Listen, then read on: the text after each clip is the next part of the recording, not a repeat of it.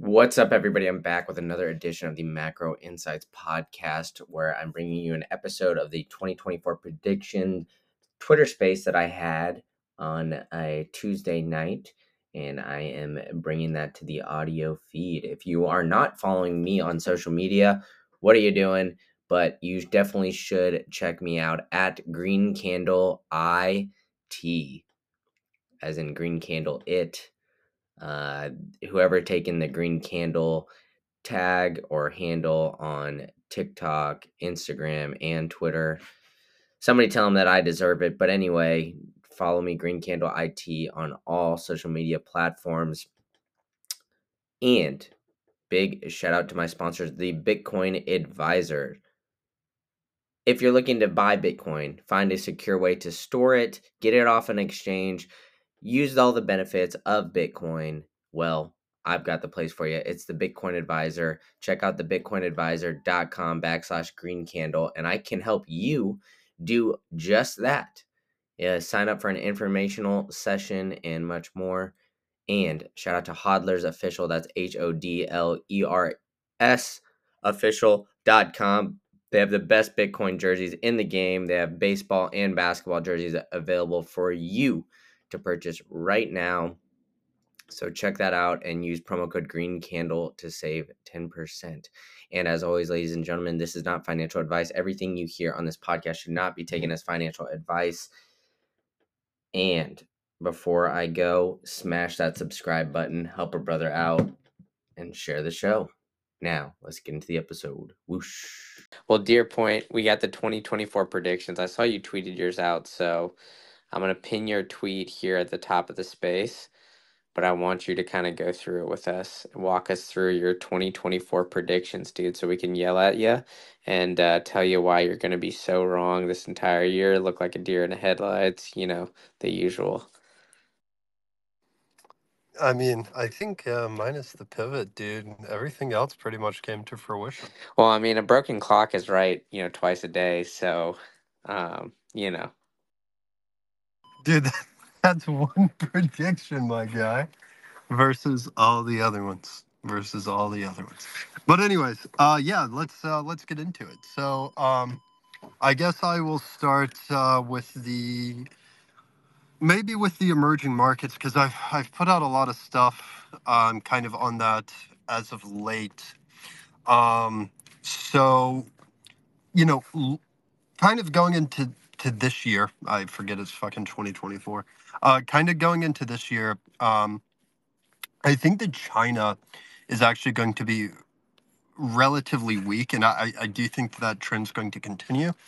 Um, I know some people are putting out stuff on on net injections of liquidity, this, that, and the other, but you know, one thing that I have kind of like people have to realize is is trying to stimulate the economy vis-a-vis liquidity um, in emerging markets doesn't really tend to work.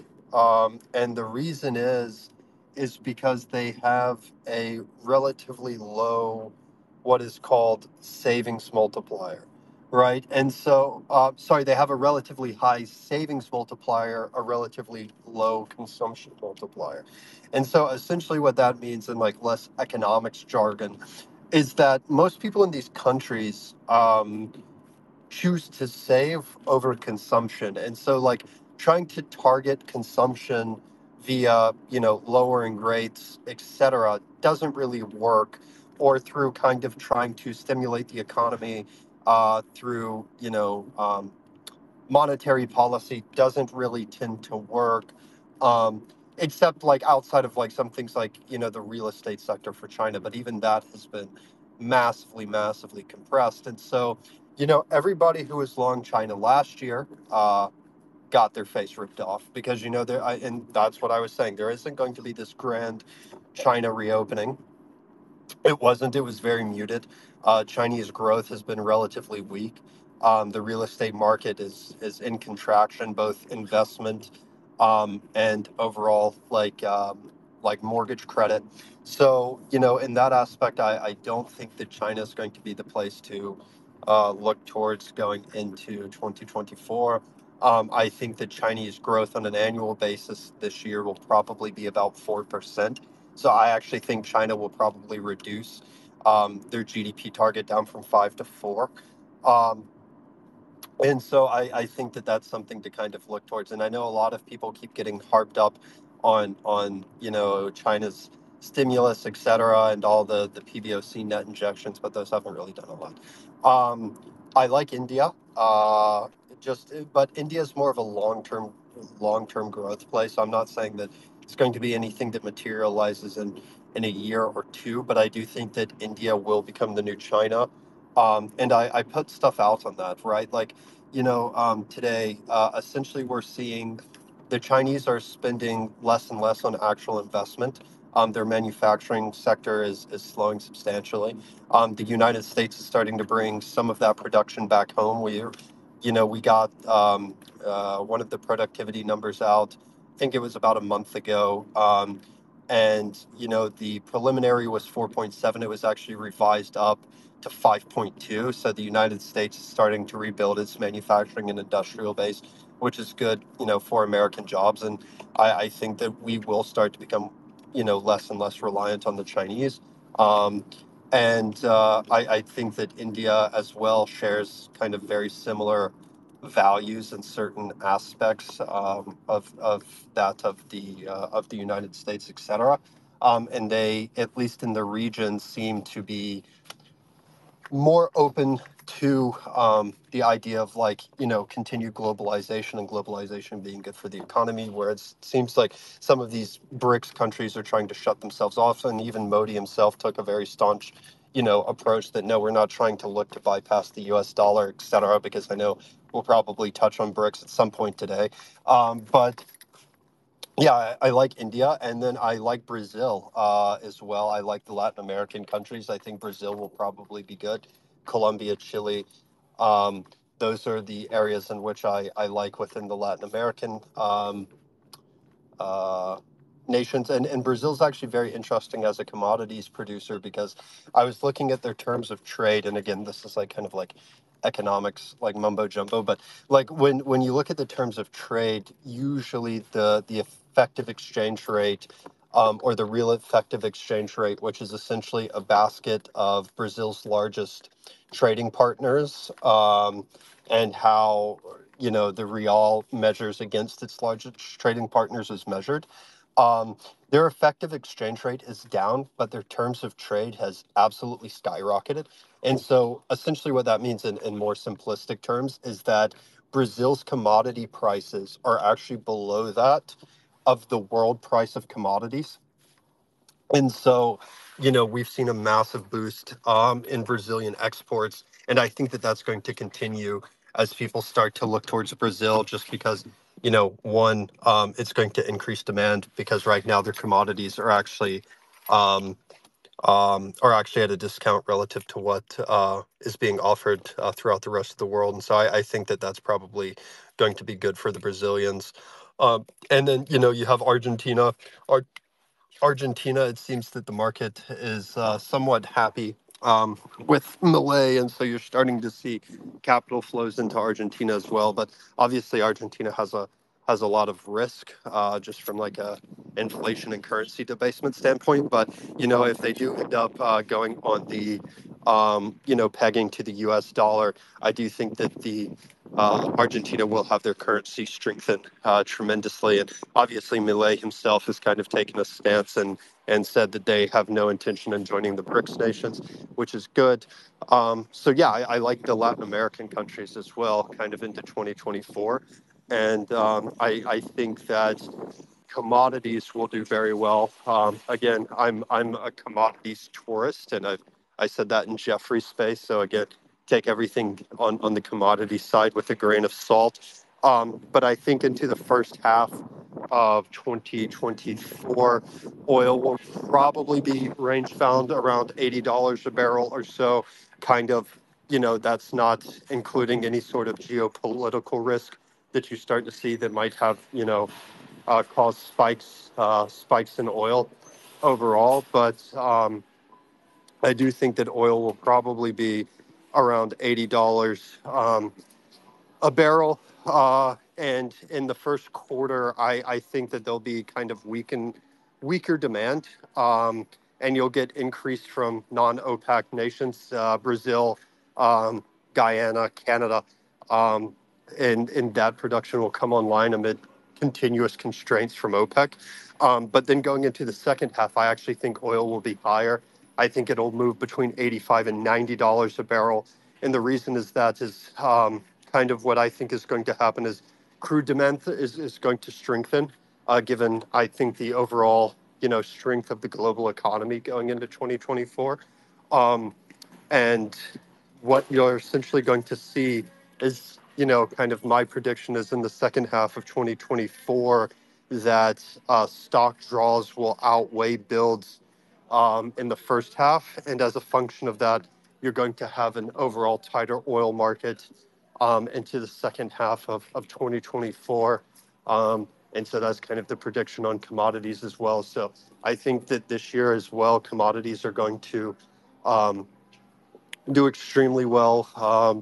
And uh, I, I also think that, you know, geopolitical risk could also give them, um, uh, you know, um, that volatility undertone that, you know, could obviously uh, give oil uh, and other commodities a bit of momentum as well. And I mean, we've seen that uh, and what we're seeing with some shipping contracts, you know, those have gone absolutely parabolic. I think like INE uh, European contracts are, they, they went from about a thousand to like 1700 bucks, um, given everything that's going on in the Red Sea.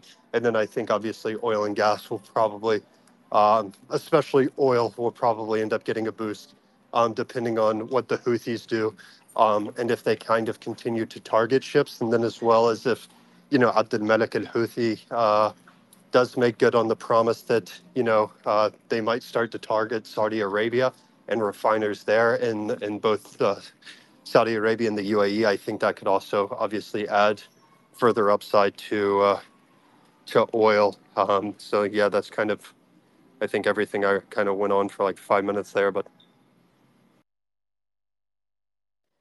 All right, yeah, that was great. Um, but uh, yeah, I guess I kind of want to dive deeper into the oil markets because you said we'd probably dive dive in more into OPEC.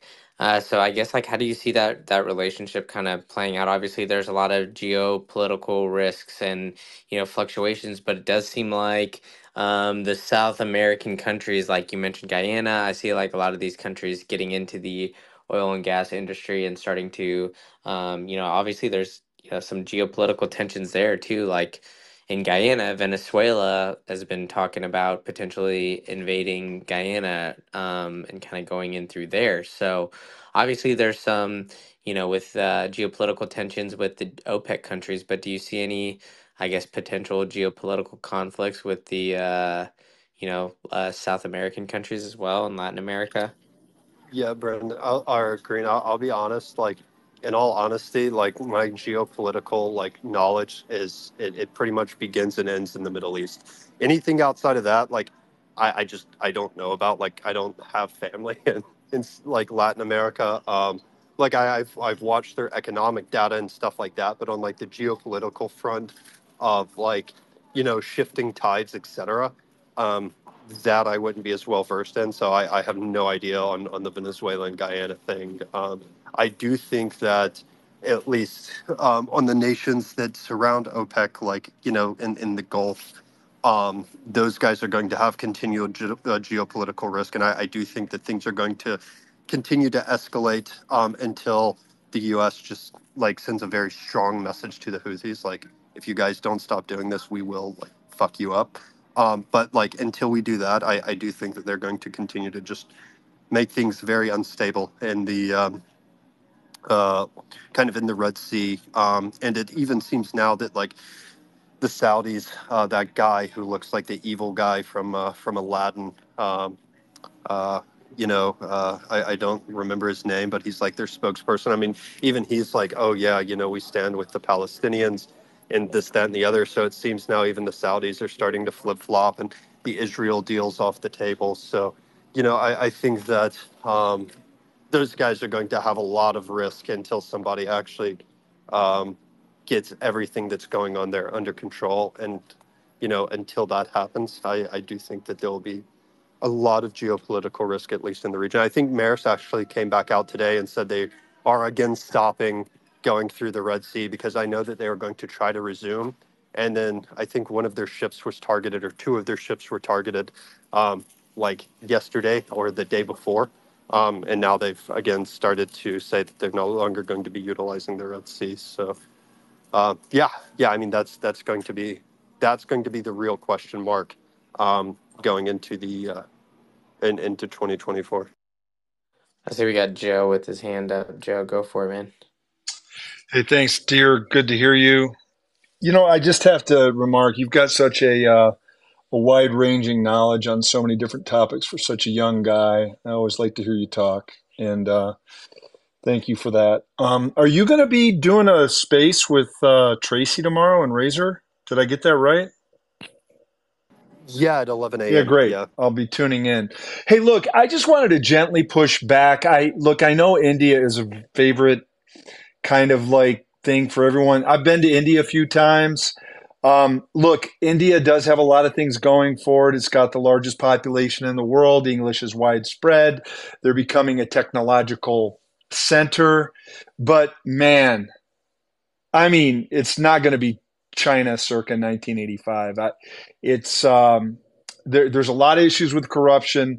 There's a lot of issues with infrastructure. I mean, to go 60 to 80 miles, um, you're going to be on a very narrow, rutted road with enormous double decker buses passing you within inches. And it's going to probably take you in, uh, you know, two hours to make that trek. So I understand in the information age that they may able, be able to leapfrog that with information professionals, technology professionals. And I'm not I'm not uh, downplaying that. I'm just saying everybody needs to temper their enthusiasm just a little bit because there is widespread corruption and there is severe issues with physical infrastructure. Um, not only in India, but in a lot of these developing countries that we often talk about. Um, it, it's it's really it's it's kind of a miracle what China did over the last 20, 25 years. And I think uh, the best days of uh, China growth is behind us. Um, and it's I, I, don't think we should expect to see another China on the horizon. I mean, we've been trained to do that because we saw the Asian tigers. You know, we saw Japan in the in the 80s, then the Asian tigers in the 90s, then the you know the rise of China, and we're looking for that next one. I there may not be a next one. I'm not saying India is a bad investment. I'm just saying that they do have a lot of challenges, um, and people ought to be aware of that. Um, uh, but uh, with regard to the Houthis and all that, yeah, I mean, look, all they need to do is just take off the shackles. The U.S. Navy will just, you know, literally pound them into oblivion. Uh, it'll take a couple days, maybe a week or two. It'll be fun for those guys to do the targeting and to drop hellfires on their heads. And um, I promise you, it'll it'll stop and it'll stop really quickly. We don't talk about Somali pirates anymore, and there's a reason for that. And it really didn't take the full force and might of the U.S. Navy to cut down the pirates. It just took it just took a couple, you know, Arleigh Burke destroyers with some SEAL teams on there. and some Zodiac boats. I mean, really, um, these guys are going to be outmatched, and uh, it just takes political will. And uh, honestly, I'm puzzled why we haven't seen that political will exert itself yet. We are seeing NATO ships heading out that way. We do have U.S. Navy ships on there on scene. I, I just think it's a matter of time, but when it happens, it'll happen quickly. And uh, so be careful with your um, oversized leveraged bets on shipping. It's done really well so far.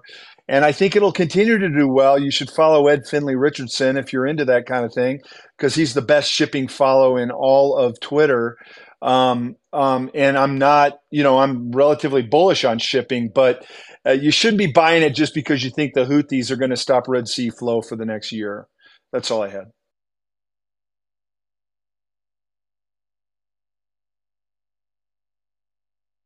Yeah, I mean, Joe, you're you're probably right about India. Um, I mean, there there is the possibility, and I might be overly optimistic. It's just like you know, at the same time, you want to see somebody who, you know, shares kind of similar values and isn't always looking to challenge more or less. And again, how much of, of this is all posturing, but like the West, I, I think is something that, you know, I, I'm kind of looking at that's that's why I would be more optimistic about India. But again, Oh no, yeah, look, I I mean, I, I share haven't. your optimism and hope. I mean, they're the world's largest democracy. If if if a faulty, you know, somewhat faulty democracy, they do have their issues. We don't have to get into that, but they are the world's largest democracy. Uh, like I say, English is widespread.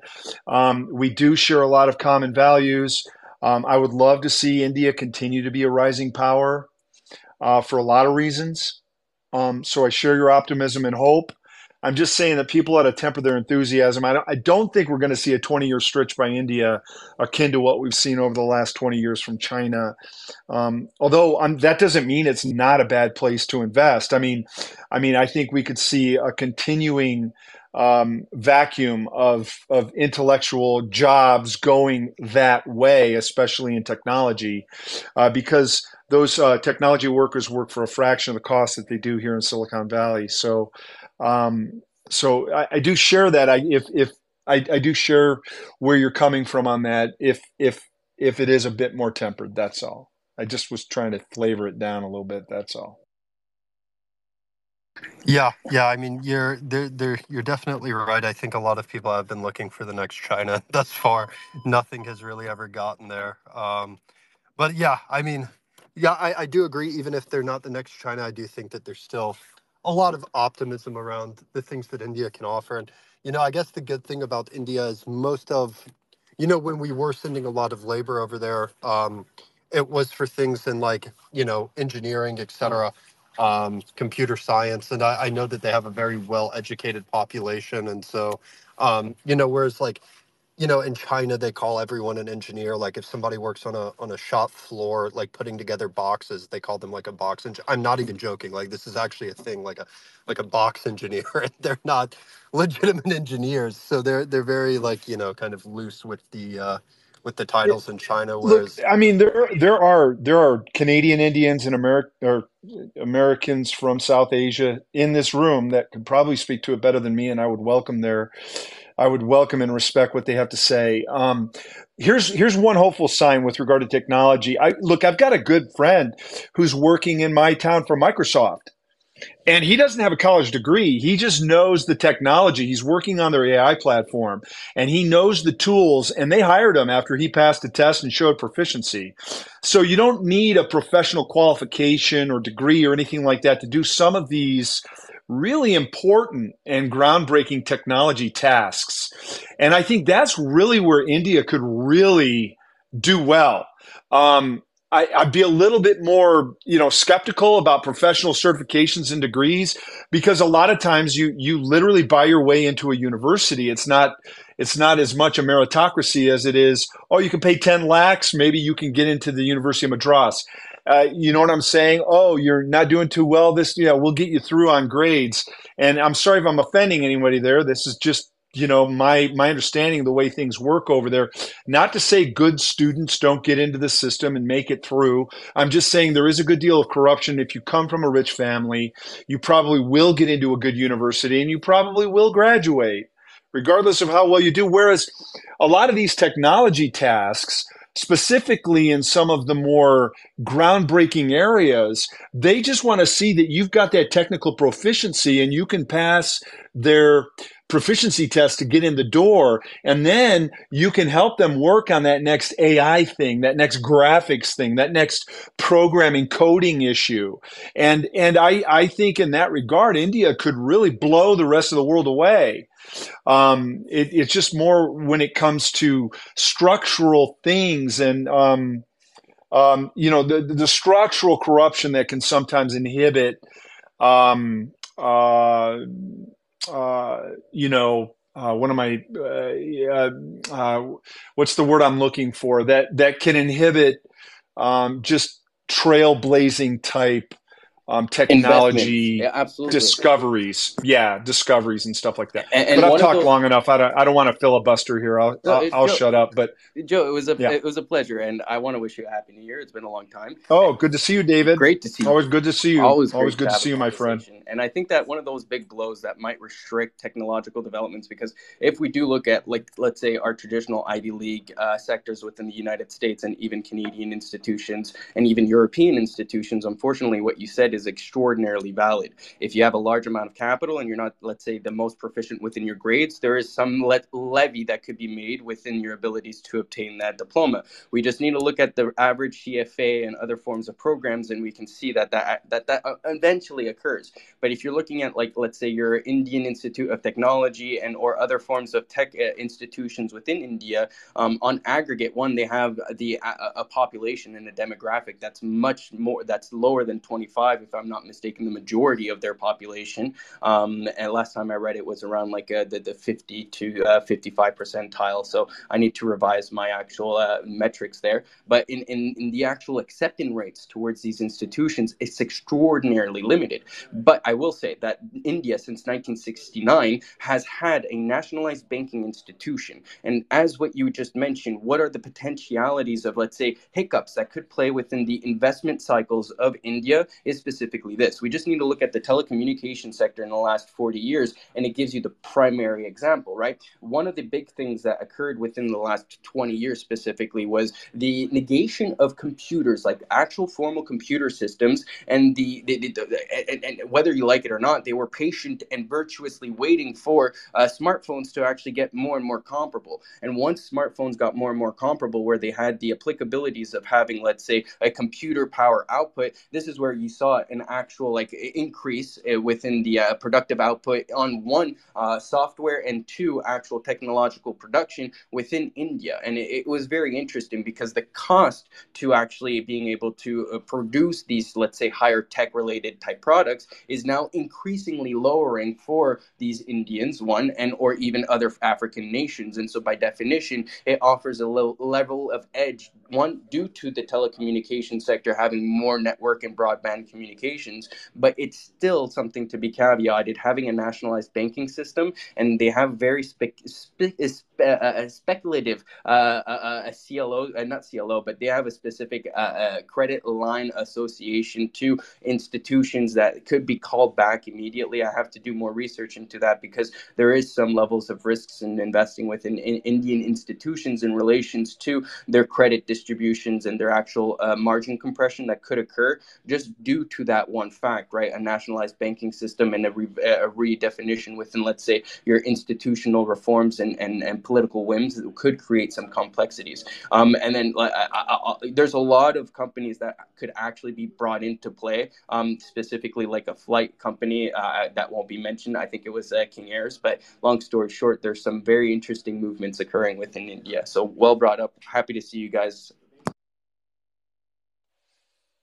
Uh, yeah, I before I think go, I just want to say, dear, anytime you want to talk about, you know, like talk shit about MBS and shit like that, I'm here for it. So just, I, I just, it just motivates me and makes me want to do push-ups. So I just wanted to throw that out there.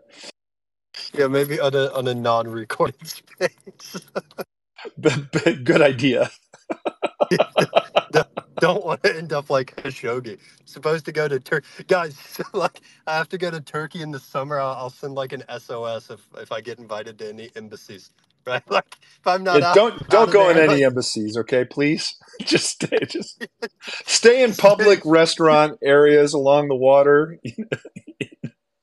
crowded, crowded areas. But yeah, yeah. So I'm like, should probably probably uh, you know clean clean it up before I go over there because God knows anything can can happen. But yeah, yeah. On a, on a non-recorded space, I would be more than more than happy to. to Also, consider dyeing your hair and maybe changing your facial hair. If you have if you have some, shave it off. If you don't, grow a beard. You know, little things like that. Find find some big, large size sunglasses. Wear a baseball hat at all times. Little little tips like that might help you avoid trouble. Trouble. What what was that Tom Cruise movie where he had all those masks? Was that Mission Impossible? I think it was, right?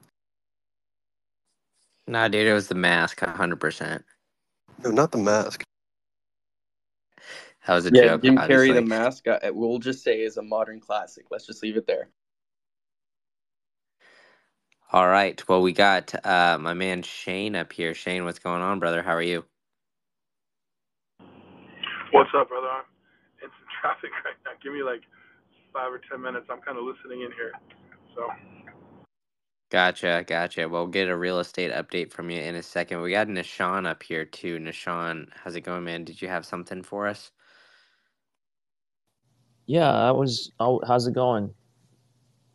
Happy New It's Year. good. Uh, I would Happy New thank you, Year. thank you. Yeah, I was just uh, gonna say that you know, if if if you take a look at the the cryptocurrencies, do you guys do you guys take a look at you guys talk about cryptocurrencies at all here?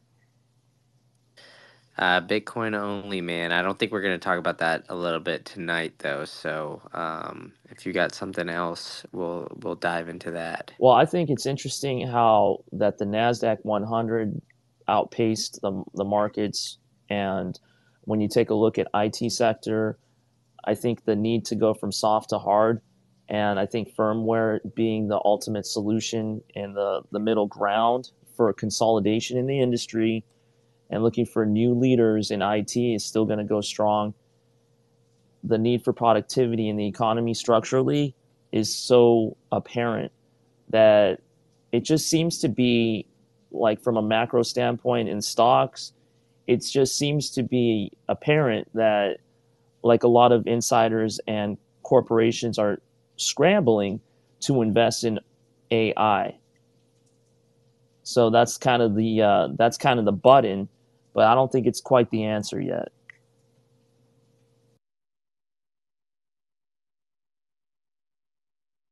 Sorry, just a, just a question. Do I get a Belgian white or do I do I just go with Beck's? Go for the Belgian white. You know, you, how many times do you have it? Okay, I'm getting Beck's. I knew it. I knew it. It's, it's just the opposite, Sorry. You're,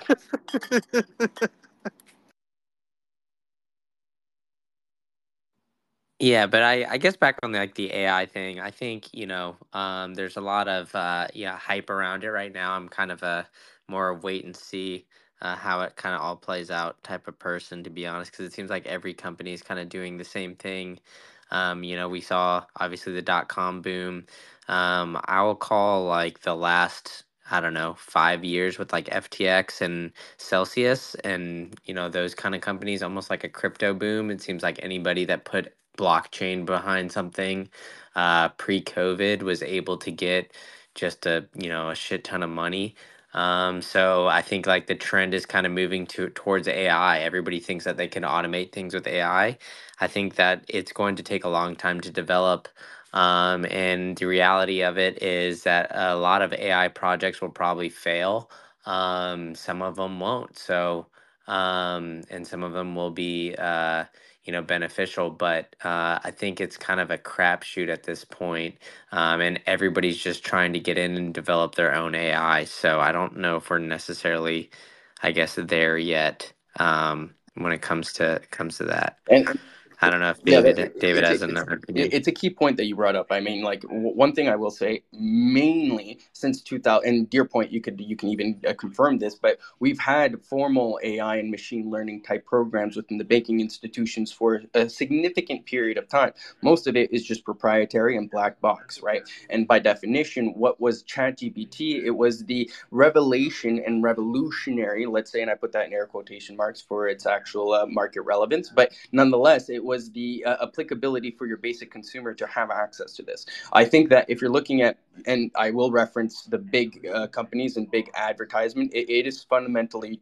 changing your um, 3D animation skills, right? If you're actually seeing Nike and you're looking at uh, commercials and you're looking at other forms of, let's say, automated uh, advertisement, it creates an expedited uh, productive output and flow. And i- in fact, the visual effects that you can even retain via these AIs might even be like let's say uh, uh, more pertinent than the the the the, the, the, the uh, 3D animated rendering that might be human uh, developed, and it will take less time because of the prompts, obviously. And I think that if you're looking at the applicabilities and uh, and aspects towards these like multimedia companies, it is going to be a, a, slight threat for the multimedia type companies, right? We, we see that clearly already. If I just myself wanted to produce a basic commercial with very very let's say redundant and, and, and, clean like images and it was just like a, a redundant by uh, like recreating a very popular commercial. Today i'd be able to do it in, in three minutes. And before then, I wouldn't be able to do that in less than three hours, plus all the competencies that would be required in order to actually filter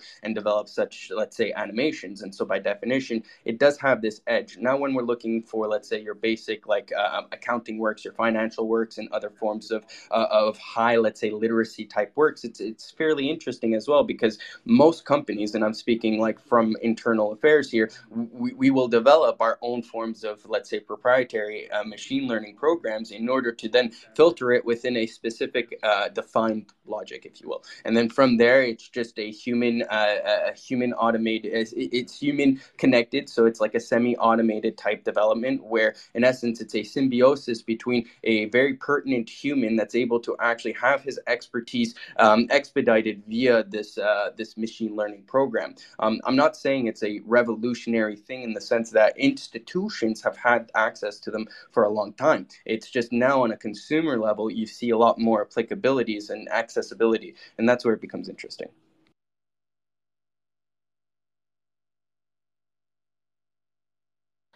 Dear, do you have uh, any comment on the on the AI space while you're uh, chugging along some brewskis?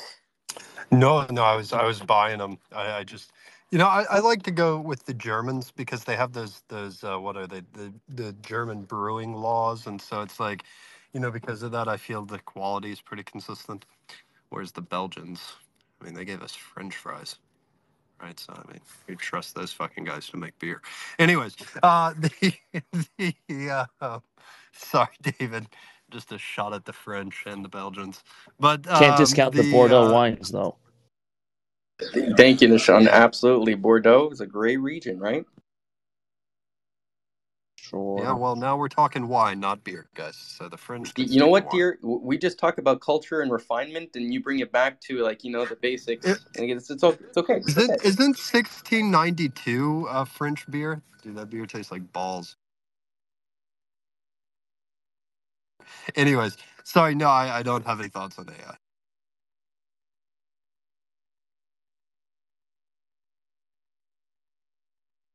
All right. Well, uh, yeah, I, I don't know. Let, let's see if uh, is Shane Shane back here. Uh, Shane, can you give us a real estate update? I want to hear your predictions for 2024 if you've got some, my friend, which I'm sure you do. I I don't know if they're new to 2024. I feel like they're the same that they were for the fall of 2023, but we're just going to see what was a kind of a trend that was starting to continue um, obviously, there's there's a there's a monster question mark with the interest rates, but I will say this: um, what I think is interesting that's already proven out through the last quarter and going into this quarter is, first of all, guys, like when I speak about the real estate market, my predominant and cognitive bias is towards investing, but it doesn't mean that I don't understand the other pieces that are you know that are working around us that can affect things. So you know, I always teach my clients to work from a FIRE acronym, and the FIR part of that is your financial position, your investment goals, and you know your risk tolerance. And right now, those things are king in you know who's buying.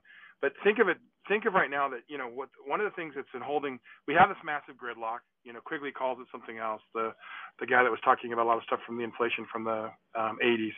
But you know, there's there's this gridlock because nobody wants to sell or buy their house because the guy that's going to sell the house doesn't feel like he can get interest rates or a good payment on the house that he's going to buy. But that gridlock is loosening because circumstances are creating a loosening, the loosening of that. And I think other people were, weren't just they weren't waiting because of interest rates. They were actually waiting to make sure that the market cooled down and that they weren't buying something that was going to lose five or ten percent value within probably 60 days or six months after they bought it. So now that we're kind of seeing things settle in the real estate market, there's pent up buyer. There's a pent up buyer pipeline which pretty much con- is consists of a couple different categories, right? You've got people that are buying first houses and primary houses, and within those primary houses, think about this: you got those that can buy what they want, but they were just holding off because they wanted to see make sure the market wasn't going to pull back too far. You have those that can buy close to what they want, but they kind of needed the market to cool off and give them a little help. And then you have those that have to buy with concessions. Whether you're a primary buyer or a first buyer, most of that buying pool has to buy with concessions. Uh, they need someone to pay those closing costs because what they have to put money down on is really much is pretty much all they have or all they want to put down on that property. And so if you look at the last two quarters, people have been able to buy the concessions. They've seen a pullback in prices. And uh, so a lot of the people in that pipeline that couldn't buy before because they needed concessions, they're able to buy. The problem is there isn't enough inventory. Um, and the affordability narrative is still a big issue with interest rates, but the inventory issue is the bigger issue. But here's the thing: as interest rates go down, that's going to solve both those problems, right? So I think that's that's what's interesting about this. I think there's a lot of people, and I, we've had more purchases and more act- activity within my circles and in people that I'm even helping do stuff um, in the last probably 60 days than we have had in the last six months, and we had more in the last six months than we had the last two years. So you definitely see people picking up and buying stuff. And one of the things that's going on right now is a lot of people, now that they've seen prices settle, now that they've seen that things are at a certain point, they know that they're getting a good price, and they know that once the interest rates, good investors know this, once the interest rates go down, that property is actually going to go up in value because the demand narrative is going to come back into the picture. Now, it's not going to do anything like it was doing before. So anybody who tells you that is full of shit. Um, there are very, very few markets that are going to be able to find the kind of equity pace and appreciation that we were enjoying pre-corona and even during corona. But there are some markets that are going to pop a little bit more because they've got a lot of pent-up demand, and you know you could see some best and final offers like we were seeing earlier. Um, so that becomes interesting.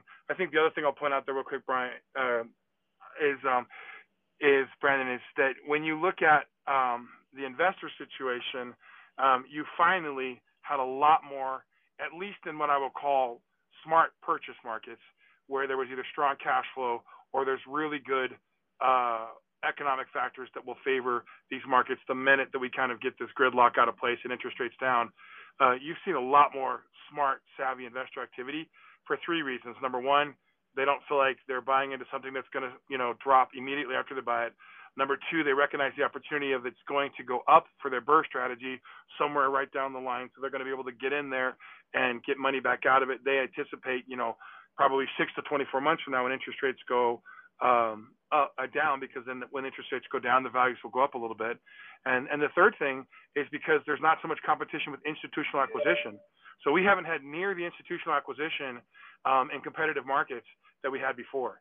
You have got to remember places like Atlanta, Denver, Austin, and the Carolinas and Florida, you know, Texas. They were getting a lot, a lot of activity from big boys buying up single family properties left and right. They're not out there so much anymore. Um, they're not even taking the kind of positions and buying out whole developments the way they were before. So that's actually giving that person a chance to get in there. And there are some investors who, even though they want to buy a deal, they still have the need to keep moving their monopoly board forward because uh, they try to balance uh, their deductions with the cash flow that goes up every year. And the last three years, they haven't really been able to do that. And finally, the last six months to 60 days, they've been able to do that. So even though they're not buying like the best cash flow deals, they need that defensive value of you know depreciation, tax deductions, and everything that comes along with that. And then they know that they're hedging into a better situation tomorrow.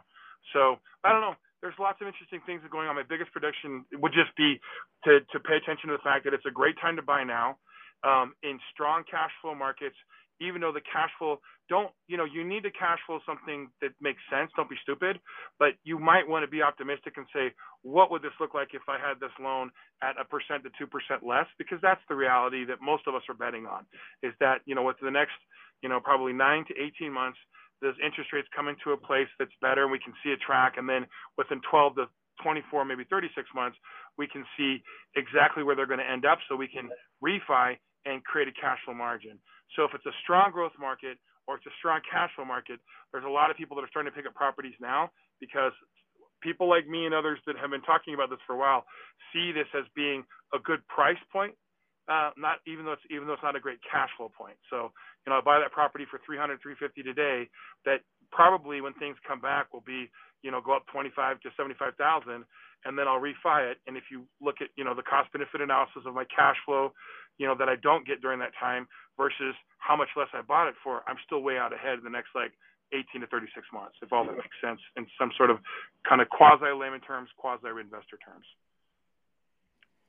Yeah, so just the the ability to wait it out essentially is is you know would be beneficial here. It sounds like Shane, but I think we got Money Penny with a with a question. So Money Penny, uh, what you got for us? Welcome to the stage. Thank you. Uh, yeah, I've actually got a couple of questions. I'm based in the UK. I've been in a lot of the Canadian economic rooms talking about the macro level recently, because um, Canada is actually remarkably similar to what is going on in the UK, albeit the problem that we've got now is a lot of legislative legis- legislative, my God, I can't get my words out, behaviour.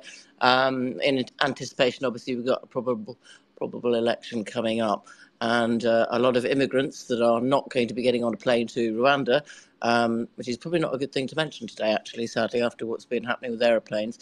Um, I wanted to ask. Um, saw a documentary a little bit earlier on the back of the news in the UK that um, all these big tankers, the big Maersk, M A E R S K, I think it is, tankers that stuck up the Suez Canal. Um, they took about uh, 12% of all cargo um, is now diverting, going around different routes. Um, apparently, the Americans over this weekend put together some new treaty to try and get people to all shake hands and be happy, and it didn't work out. So all the big shipping and cargo um, people are hacking up prices on everything that is is being uh, brought over from the east. Um, obviously, you guys are in a different location, um, but also um, in South China Sea, which takes over 50% of all the other and, and probably some of it double cargo. Um, we got an initiative out there with a load of AI powered unmanned orbs, vessels, and missiles um, that are being demonstrated by the Chinese Navy, um, which to me seems a little uh, threatening, certainly the timing of it. Um, I'm seeing another Suez, I really am, um, and I'm concerned about it. I just wanted to get your views on that. Thank you.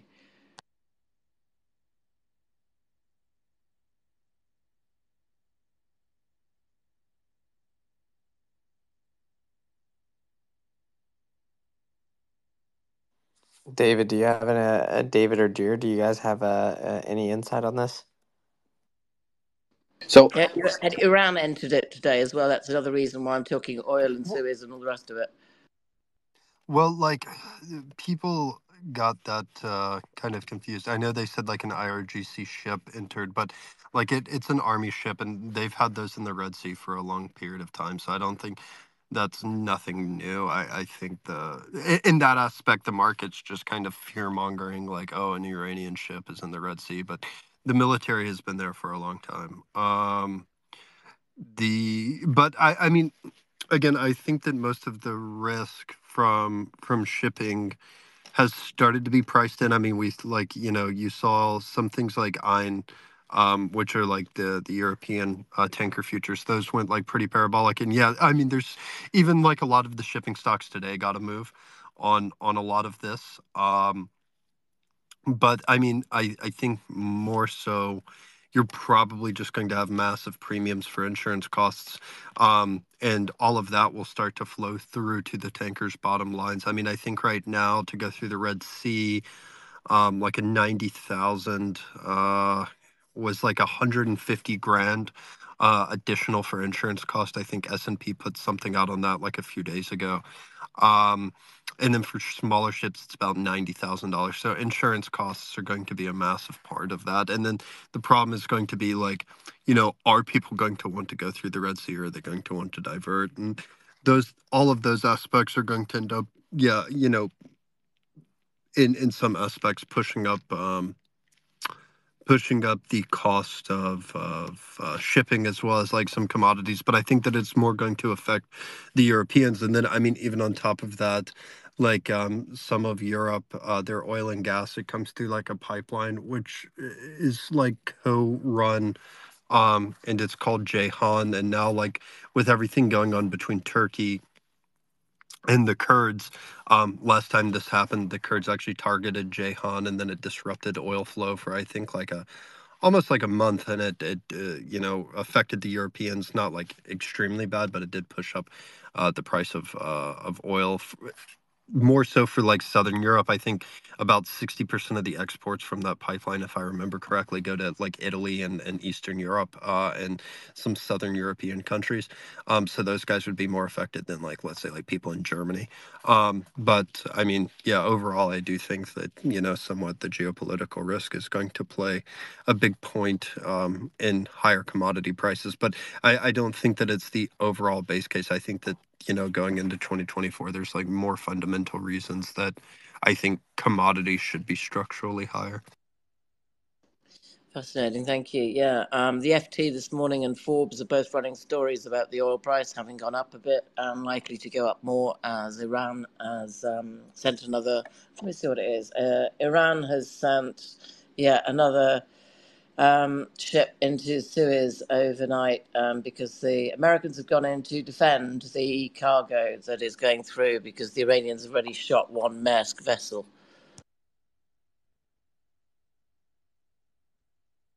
Yeah, I mean, I, I think that the problem is going to just become like uh, those guys are just going to continue to do something until, uh, you know, I, I think everything and between the Palestinians and the Israelis and um, but I, I, I feel like they're only going to be radical to a point. And I, I know Schmuck talked about this as well, and I agree with him. It's just like they're going to do this until the point when the U.S. just is no longer constrained and says, you know, and they they take care of business, bomb the Houthis, and then the Houthis like you know retreat and decide that they don't want to play that game anymore. Right? The only reason they're doing that is because the U.S. Navy's been relatively constrained. Thank you for that.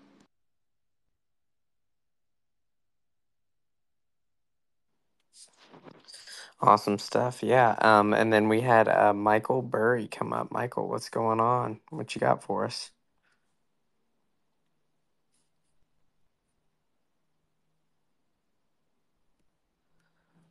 Michael got going once.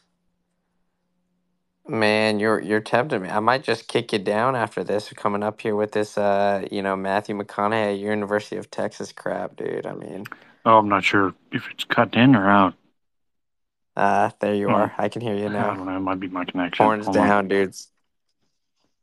I I can hear you. Bears down. Nah, saw him off, baby. Y'all go ahead. Let me try and figure this out. Sorry. All right. Only thing I was going to say was for- it- for I don't know if anybody can hear me, but uh, the uh, ice route uh, to the northwest, um, what's it called? Northwest Passage, talking about uh, Maersk earlier. That's going to be, uh, well, one, China's focused on that if we're talking about alternate trade routes.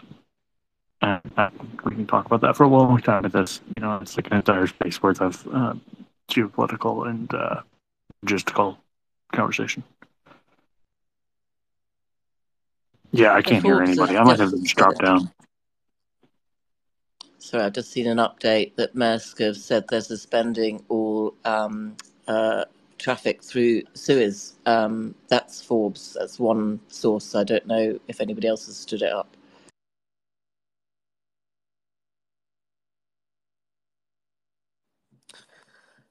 Gotcha. Yeah. Um, I haven't heard anything else in regards to that.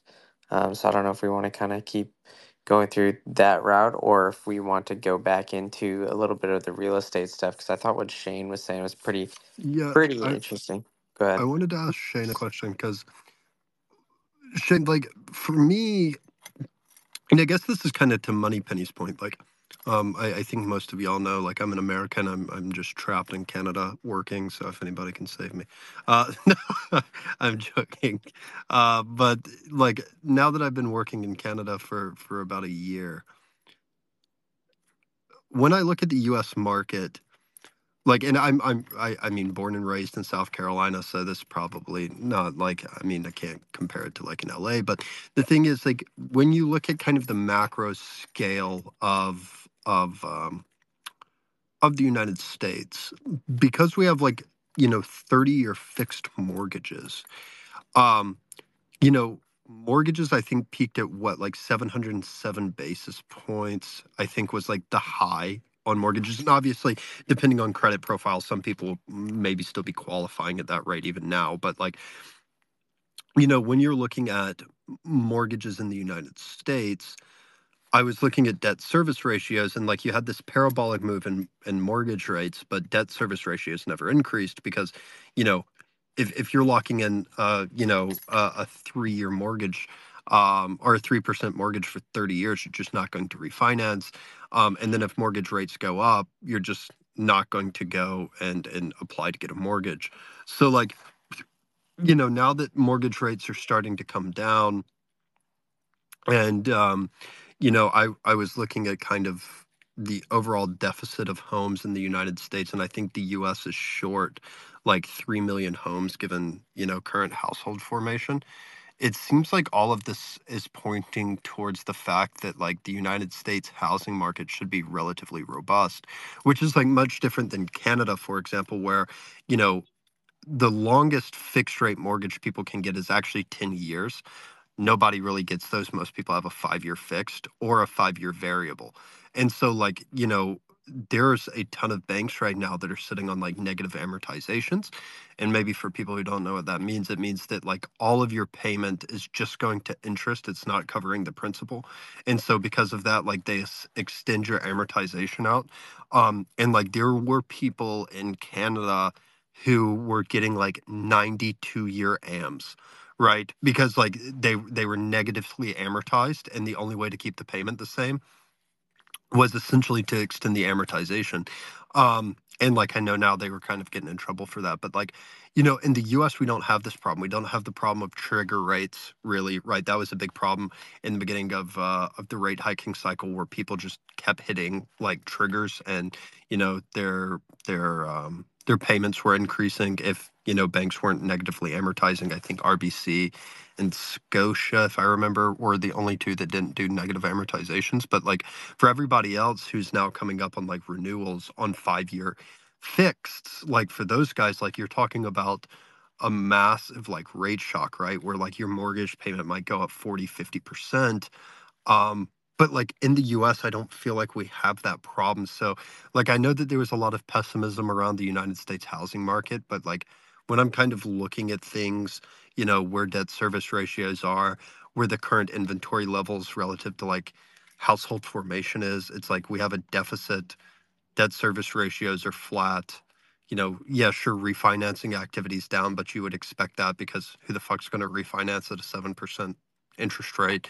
Um, so kind of like what are what are your thoughts on that? Like I I feel that all of these structural supply shortages, et cetera, um, that the builders kind of got themselves into after 2008 because like what essentially happened when I was looking at like guys like DR Horton was the builders who survived 2008 were like, okay, first we'll make sure that we get the permit and then we'll make sure that we sell the house before we actually start building. So if, you know, God forbid there's a recession, those guys don't want to be sitting on excess inventory. And so like a lot of the builders really smartened up because of that. They didn't bring on a lot of new supply because they were really trying to make sure houses were being sold before they actually started the builds. Um, and so like because of that, I feel like we're just in a in a structural supply shortage, and I, I do think that that should push up, um, you know, real estate prices somewhat in the United States going forward? Well, residentially, because let's leave it on the residential side. Because commercial, we know that the commercial side of real estate has not the not an identical makeup to a Canadian, but it has things that that give it some of the lack of stability that that residential, you know, when that 30-year mortgage has. But let's let me go. I want to hit something as a like an example what you first just said housing formation. Everybody knows that if if you live in New York, especially like New York City, or maybe even San Francisco, you literally have lots of multi generational houses where two, three generations are living under the same roof. Here's what would blow your mind. I saw a thing in Denver the other day on that. That is up 700% for us in the last four years. So we now have a dramatic increase in people living under the same roof, where whereas if it might have been one in 10 houses that where you have two generations. Now you have more than one in ten houses that have three generations under the same roof.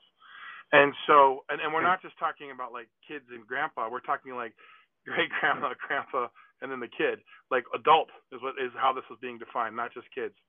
And so, if that gets shaved off the top, is it three million or is it like if 10% of that is newly, if there's a new expectation of what formation is, does that reduce that whole number by like maybe 10%, which would not be too far off, in my opinion, to see that number go down maybe by like 7 to 12%. In other words, hey, we just don't see renting or buying a house in our near future. Um, so we're going to wait until something happens where we can do that. And so now you just took out, you know, maybe a couple hundred thousand to 400,000 people that have just, that's their new expectation. Now, so that I say that because if you take each little factor of that, it becomes harder and harder and more difficult to figure out what is the shortage that we're really dealing with. Now, here's the other thing that's really interesting about that is if you go in the no growth and negative growth markets, we have plenty of houses that are unoccupied that have been assessed. You know, yes, there's a lot of them that are on a demo list, but there are a lot of them that they've, they've made an assessment that within 15 to 20 percent of you know uh, what the median rate house is in that area, um, that you could bring that house back online. So it's just people don't want them. People don't want to be in parts of Philadelphia. They want to be in parts of Chicago. They want to be in parts of Detroit. So if people embrace that narrative, does that change that three million? So I just want to throw those as kind of outlier factors to factor in that we're not embracing or not paying attention to because we don't have good history markers or factors on those. But everything else that you're saying, dear macro, is hyper relevant um, to the picture and what we need to be understanding better. And one of the things I think that's interesting is while Canada might be dealing with negative, um, you know, uh, amortization because these the way these notes reset. And, and to be honest, dear, I didn't know anything about that until I got on Clubhouse about three, three and a half years ago and started talking with a lot of colleagues from the UK and Canada. Canada. I didn't know their mortgages reset like that. Um, I had looked at values and kept track of stuff because my kids uh, have uh, their grandparents in Montreal. They have them in Longueuil outside of Montreal, but I'd never really paid attention to the financing of that because it was just something down the road that we might take a look at buying, and that was pre-divorce. And um, so I didn't realize that. But if you look at as an alternative problem um, with different dynamics, but has the same problem, think about how many places in the U.S. that were 220 to 270 uh, coming into Corona that are now $400,000 give or take coming out of Corona. So what I mean by that? And you being from Carolina, you know this is that's a very very real number. Like you had a lot of places in the Carolinas. You could go get a nice house, you know, in a neighborhood in the Carolinas for like, you know, low twos to high twos. And coming out of Corona, post Corona, that same house is now costing high threes to mid fours, right? Um, and I'm, you know, obviously I'm targeting a specific kind of neighborhood and a specific house. Pay attention that to my side as an operator, we usually do things like A, B, C. So if I talk about a B, B plus neighborhood, I'm specifically targeting that neighborhood to kind of get that value point. So when you look at that, we still, in some parts of the country, have that dilemma. They have a problem of finance. We have a problem of price. Um, we can have great financing and long-term financing, which is great to be able to to set our clock by from a consumer standpoint. But it doesn't change the fact that the affordability narrative, because that price has gone up, is a big deal. So we haven't seen kind of all of the collateral damage or fallout of what we can or can't afford, um, because more people can afford what more than what they're willing to buy as soon as interest rates adjust over the next one to two percent. But not everybody's a believer, nor should they be in their market. I'll give you a good example. Denver was really, really in a place where it should have corrected pre-corona. Okay, um, it should have either slowed down dramatically in a really hot neighborhood, or it should have even come back maybe five or ten percent in a neighborhood that wasn't so high demand and not so popular. Um, it didn't simply and only because interest rates got so low. Okay, and because there was some repositioning repositioning of capital. So somebody that was in California or in Boston who could afford to make a lateral move because Boston and Denver might have been the same price, same kind of neighborhood, or in California where you could still get more house in Denver, um, more so Denver Metro than Denver proper when we make that statement. You know, they're moving because all of a sudden they have the ability to co-locate from their job, right? So, but all in all, Denver should not have had the push up in value that it did. Now I'm going to give you some fresh stats that are just either under contract or recently closed in the last 100 days. But we literally have A minus and B plus neighborhoods that have seen actual deals, not just one or two offs, but several to couple dozen deals, you know, literally hit uh, 12, 15, 18, 20 percent below they would have sold to um, at kind of maybe the height of Corona. So someone that literally bought, and you know, if I look at a neighborhood like kind of if you guys know St. Joe's, right over in Denver, it's kind of sits between the new between the zoo and downtown. you know, a decent house over there that would have been, you know, three bed, three uh, three baths and maybe four bedrooms, you know, less than 3,000 square feet, nicely remodeled. That's a million dollar house, okay, in that kind of neighborhood. That I've seen some of those that went for 1.2, selling for 890, just to give you an example. Um, in most cases, stuff that was going for 1.1 is taking a haircut and now it's selling for like 950, 975. So you're looking at 10, 12, 13 percent. But the equity runway of Denver was ready to correct pre-corona, and only the interest rates pushed it forward and created what I'll, I'll, I'll call, for lack of better description, um, in layman's terms, some sort of value bubble, right, that can be popped. If you look at the Denvers and the Seattles, they very much were in that situation. So is Miami. If you look at the Dallases and Atlantas, they were getting closer to their equity runway, but they still had room to grow. But they closed a lot of that gap because that interest rate, those low interest rates created lower payments. It allowed people to overbuy what they should have been buying for before, what they could have bought for previously. And then you also had equity rich capital, especially in those markets. So, you know, the difference between a Dallas and a Atlanta um, and even a North Carolina is that that's not an expensive house for great amenities. Um, whereas Denver, Boston, San Francisco, that's an expensive house. That million dollar house was costing, you know, three to five hundred to six hundred thousand dollars in those different markets. So your money went a long ways. We had a lot of people that were equity rich that went and bought in those markets. So I just want to put some of those things which I've said in this in this room before as outliers as to things that I'm worried about. But when you talk about some of the big things that you touched on, dear, those are very much the concerns that I have. They just don't impact a slow growth or negative growth market in a B in a B neighborhood the same way they uh, they impact a strong growth market that had a lot of equity, um, a, a, lot of appreciation pre-corona, uh, and then uh, kind of received what I'll call false appreciation or false value during corona. Um, they're not going to have the same impact because that market is is is very much geared for a setback and has been setting back. It has been those those prices have been rolling back. Those closings that have been going down have been pulling down those values. But are they really getting pulled down, or should they have never been inflated in the first place? Might be the the more relevant question. So the funny thing about everything you're saying is, of course, real estate is always very much area by area. But I would tell you that 85 to maybe 90% of American real estate is going to be in one of three categories. And we've kind of talked about two different sides of that coin. You know, did you get heavy appreciation? Were you strong growth? Were you an expensive market to begin with? Because you have a much higher risk and you have probably a, a longer way to fall than a market that was not quite at its uh, you know height and you know has still has an affordable house even by today's standards. If you look at Atlanta, Dallas, and some of the Carolinas, uh, the stronger MSAs and places like that, even like uh, Houston and Texas, you know these are pretty affordable markets when anybody that's coming from a, a stronger market comes to them. They're still saying, I can still get a good amount of house in, you know, Texas.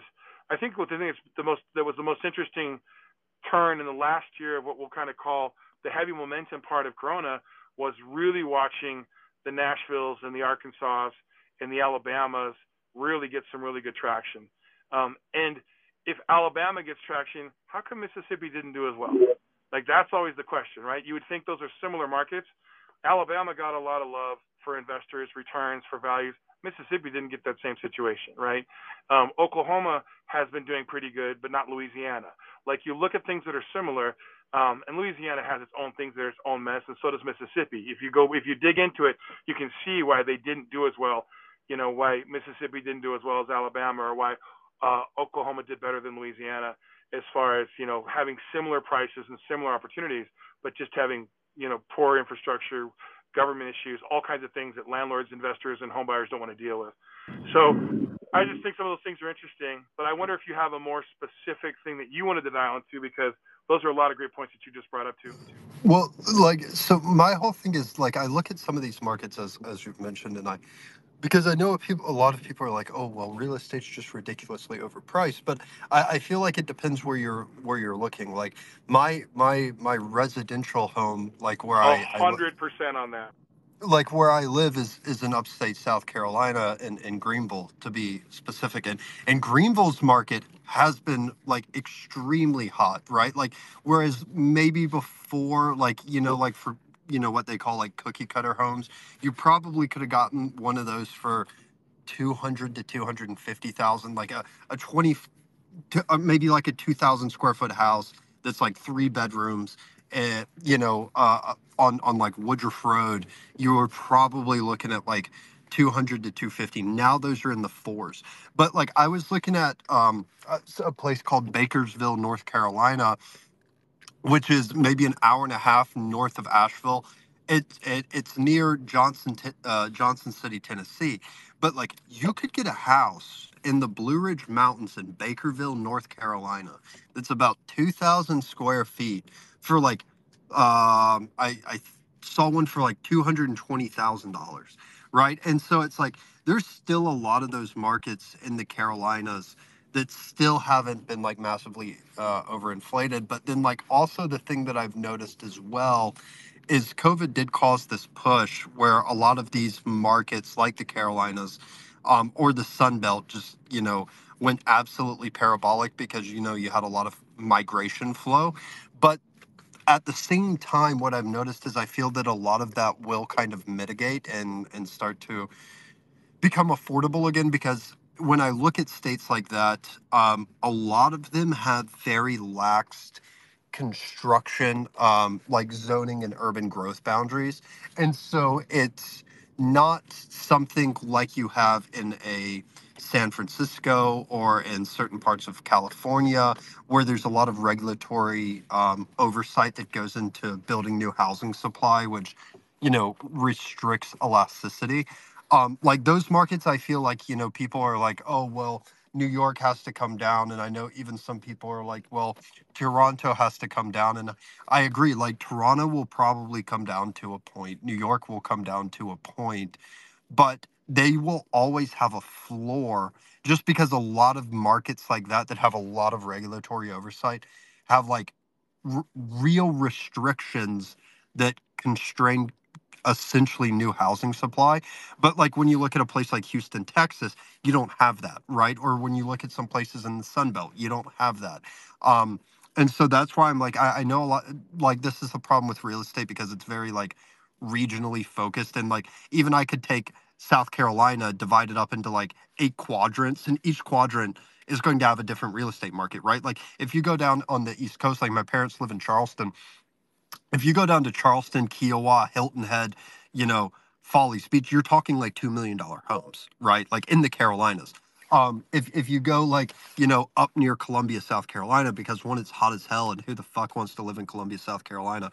And two, you have to be a Gamecock fan. So again, who wants to live in Columbia, South Carolina? Like markets are pretty much flat. Like Columbia hasn't had a crazy um, housing market, but then if you go to upstate South Carolina, you know the the foothills, et cetera that's been much more hot. And then if you go to kind of the the eastern side of the Carolinas, um, a- again, it's been flat. So I, I feel like that's kind of the problem when you ask questions about real estate because it's like if in the broad sense it's very hard to kind of get like an overall picture because it's going to be so dependent on the market etc but like i feel like last year there was a lot of bearishness around the real estate market but like just kind of looking at it i was like i, I felt that a lot of it was um, unjustified. And, and the great thing about the United States that Canada doesn't have is there's a lot of mobility, right? So, like, if you live in the Carolina, and this happened during COVID, like people who were living in Atlanta um, or Charlotte, where you know housing markets were more expensive,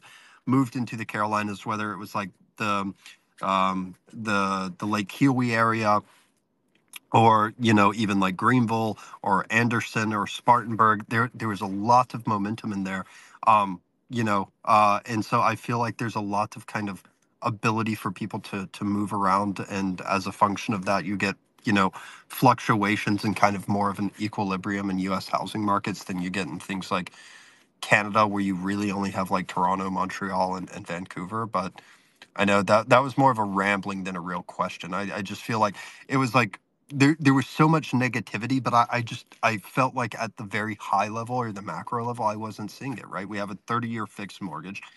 You know, people who locked in aren't going to refinance. Um, and like you know, in the U.S., those guys are are going to be okay because who's going to go and refinance at 7% when they locked in at, you know, historically low interest rates um, in the US? Like nobody's going to do that. Whereas like to Money Penny's question earlier when she was talking about the UK or Canada, that market's entirely different because of the way that the mortgage structure works, right? And so I just feel like, you know, there's still a lot of great markets. Like I, I know a guy who found like a market somewhere in Arkansas and he's earning like almost I think like a 2% RV on on you know this market in Arkansas. So I, I feel like there is still a lot of opportunity. You just have to find I feel like now in the US if you want real good opportunity and you're like a real estate investor, you have to find those linear markets, right? And those linear markets will give you a 100 or 200 basis point RV and you take it, right? Because I mean like it's a great deal given the the overall aspect of things. Well, yeah, here's a good example of something that I'm thinking about. You look, you know, look at value driven amenities that a city or a region provides. So, you know, if you can get a really good priced house 45 minutes away from a city center that has, you know, a football team, an NHL team, you know, has a lovely downtown, um, has a decent airport. Um, you know, every airport wants to be an international airport. I laugh at Gerald R. Ford, which is Grand Rapids, which I fly into 15 or 20 times a year to get the kids or see the kids. Because um, they, if you saw what that is compared to what DIA is, you wouldn't even, it's just, it's, it's a joke. It's not really, and it doesn't really have any international destinations that aren't like Mexico or Caribbean. So when, what are the desired amenities that people will pay that extra money for? Um, you know, I personally, um, have a really hard time uh, betting on towns unless they are very, very established in their kind of vacation tenure that are 45 minutes outside of what I would call a mid major MSA. So something, you know, in the Grand Rapids, Des Moines uh, department or bigger. Here's another thing that I was thinking about when you're talking macro is uh, Columbus and Grand Rapids, two of the stronger city MSAs in the Midwest as far as performance. They've done everything right over the last 20, 30 years. They're ahead of the curve.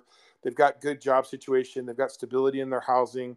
Um, you know, when you look at uh, kind of what you might, for lack of a better description, let's just call it the way it is, kind of ghetto areas. They have, they don't have those uh, in, anywhere near the kind of proportion, um, nor by size, nor by doors um, that the rest of the Midwest does. But here's the thing about both those markets those are not markets that are going to be affected by the silver tsunami in any positive way. Okay. People are not moving back to those markets to retire. For every person that's moving back to go home to Grand Rapids or Columbus, there's somebody moving out to Florida or Arizona or Texas. Okay. I used to keep saying the fat cat just to make it easy, and that was Florida, Arizona, Texas, you know, the Carolinas, Alabama, Tennessee. These were the these these guys were getting most and all the action of that silver tsunami who either needs to relocate permanently or who wants a second address in a in a sunny place. You know, most people will stay around for the holidays for the grandkids, and then they take off for you know three to six months to live in their second nicer weathered home. The thing that's interesting about Missouri and Arkansas and Tennessee is they're cold in the winter, but they're moderate. You know, they don't, and, and you know parts of North Carolina that are like this too, dear, where you know it, it's a little bit chilly. You know, it's not Florida all year long, but it's it's it's it's, it's a mild winter, right? and so you have people that you know that who's being affected by the silver tsunami and who's not? Because that's a massive situation. That's a, a massive amount of people that have relocated in the last several years a massive amount of people even more people that are going to relocate in the next several years. So when you look at it from an investment standpoint a cash flow standpoint or a rental standpoint can you factor in as one of many that factor? You know can you put part of the silver tsunami as coming into your market and is there the appropriate you know are the builders addressing that to what you're talking about earlier? You know are there the right amount of homes? Is that going to create you know where are they coming from? Are they coming from equity from markets that have more equity than yours so that they can impose their will? So you know if, if i'm moving from you know boston and i'm moving to north carolina you know i can impose my will. If i bought a house in a b neighborhood in Boston 10 years ago, I'm in a great shape. You know, I'm going to be able to go to North Carolina and buy something half to two thirds the price of what I have and get more house and maybe even get an upgrade um, and lots of things in a newer house and everything to go with it. You know, we're not going to argue about if those are the same kind of amenities that I might have if I'm living, you know, over in the college area between, you know, Somerville over there with Harvard and all the great restaurants and and and then close to downtown Boston. We're not going to argue, you know, in detail. But if I still am in some place like, you know, Raleigh or Concord or you know, where I just have, you know, a nice little town, a nice house. I've got better weather, you know, the ability to, you know, go uh, see, you know, if, if is a college game just as good as seeing a, as is just as seeing as the New England Patriots? I mean, those are questions that people have to ask in their lifestyle changes. But I want to go back to the, the more easier thing to, to, to notate, which is, you know, Grand Rapids and Columbus, it, it, they're great markets that are doing really good in their, t- their last 10 years and the next 10 years for real estate but let's be real, they're not going to get any silver tsunami action. That's just not happening. People are not moving to Grand Rapids or Columbus, Ohio, uh, to you know warm up during the wintertime. And when you look at the surveys, they all sit around 70, 75, 80%. So I always round it to like 75% to be in the middle of older people want to move to a, a warmer environment. Are they going to be in a financial position based upon where they're at in life or based upon what's happening after Corona? That's a different question. Um, we can look into the math but they they don't there's nothing that's going to impact those areas. So then the other thing i think that's interesting is what has the state done to prepare? Look at i dropped on Brandon's stage here. This is the first place that this is the first time outside of private rooms or you know private zoom calls or just even whispering to clients that i that i that i told people. You know people kept asking me like hey where do you think the place is to be over the next 10 years and and i said if i had to break you know there's lots of msas but carolina and north carolina i just feel like are the two states that are just going to really, really do well. That doesn't mean that every person in here is best suited to put their money in North Carolina, South Carolina. Let's go back to financial position and investment goals and risk tolerance. You know, you there could be a better neighborhood in your backyard that will get you a better return. You can self-manage that. You can do things. It just means that if you look at the trajectory for the economies and and where the real estate value is, like what North Carolina gives you for the price that it gives you, you know, it hasn't. A lot of those markets in North Carolina have not hit where Atlanta is and you might make an argument in some of those nicer neighborhoods in Atlanta. I'm not talking like luxury. I'm talking more just like middle class, upper middle class neighborhoods. That you know, there's there's a lot of there's still a good deal to be had in North Carolina on two levels. The first is where you can buy the house at. The second is how much more appreciation that house is going to give you over the next 10 years, right? So I think that's one of the things is that, you know, I've said uh, many times you know, when you look at the Carolinas, they will have silver tsunami positive impact. Let's put it that way. They still have a price point that even coming out of Corona, it, to your point, dear, especially a lot of these places that you're mentioning, and some of these places that are only 20 to 45 minutes away from what we're all going to call, from lack of a better description, civilization. And we're going to call civilization something like, hey, do I have 300,000 people in my town? Is there a little mall? Are there things like Chick fil A and Texas Roadhouse that everybody kind of recognizes these national brands? Is there an Olive Garden? Is there a Red Lobster? You know, I'm not trying to say you love these restaurants. I'm just trying to say when a when a town doesn't even have a McDonald's, that's that's questionable for for most of us. Not all of us are used to that kind of you know very very removed uh, country living. So we're used to seeing some of those national chains and amenities that we have. So anytime you know there's a 350,000 to half million MSA or more and and then maybe the bigger MSA is a two hour drive away. So if I really want to go get you know kind of that urban feel, um, that's and and my price point is half of of what it is somewhere else for similar amenities. I'm going to look at that. You know, I'm really going to look at that because if you take a place like Loveland, which is you know 30 minutes from Fort Collins and an hour from Denver, and you know it's still going to cost you like six hundred thousand dollars for a nice, you know, four bed, you know, and a half bath, you know, four bed, four bath house that's built nicely, I can go get that sucker with a similar proximity to two MSAs similar to that in North Carolina or South Carolina, and I could be at 300 all day long. And I'm talking nicer or newer built house with lots of nice amenities. That's what I just I, I give in apples to apples. I just looked at something for a client the other day, um, I'm not going to spill the exact where, but it, there's similar proximity to those kinds of MSAs. And so, you know, when I look at the the amenities that a city offers, and then look at the price difference for the barrier to entry, what am I getting? Um, and there's two ways to play the investor game. One is cash flow, one is appreciation. And I'm going to tell you right now that while cash flow is always important, I have started, I have been successfully playing with clients in different markets the appreciation game for over a decade now. And the appreciation game for those of us care about net worth and care about a faster retirement and care about BRRRR is definitely the place to favor. Cash flow, where, where at this point in time, where it can be found at scale, is usually a neighborhood that just comes with headaches and problems that I don't want into retirement, and neither do most of my clients. So for mm-hmm. most of you that are more white collar or even kind of blue collar sophisticated and you don't want to deal with all those problems, you know, gear your math towards the potential of appreciation with a cash flow safety net or underwrite and not so much cash flow because the cash flow is, you know, in that case. Now, if you want to be an affordable housing master, that's a great place to be if you want to scale a good monopoly board. If you want to be Section 8, you know, vendor rent, you know, nonprofit housing type vouchers, um, then scale C. And you can, you know, that's a fast way to build up, but that, that's a lot of sweat equity. You better have a daytime job that allows you to put a lot of time in your monopoly board. If you're a working professional or don't want those hassles, then push yourself more towards appreciation. And that's probably the best way for you to play the game right now. Anyway, Brandon, I'll hang around. But you know, I just I I love when dear David and you are up here because there are things that you guys say that trigger thoughts or see things that you say that stimulate thoughts. And I always tell people about three chessboards, right? There's the there's the under chessboard of real estate, which is development and zoning and rental performance and operators. There's the main chessboard of real estate, which is value driven, and it's simply measured by what's the price, fair market price, and what's the fair market rent. But that macro chessboard is, you know, things like interest rates and everything else that comes down and impacts us. And this stage and a lot of places on Twitter Spaces have so much knowledge about the economic factors that indirect or indirectly or directly impact real estate.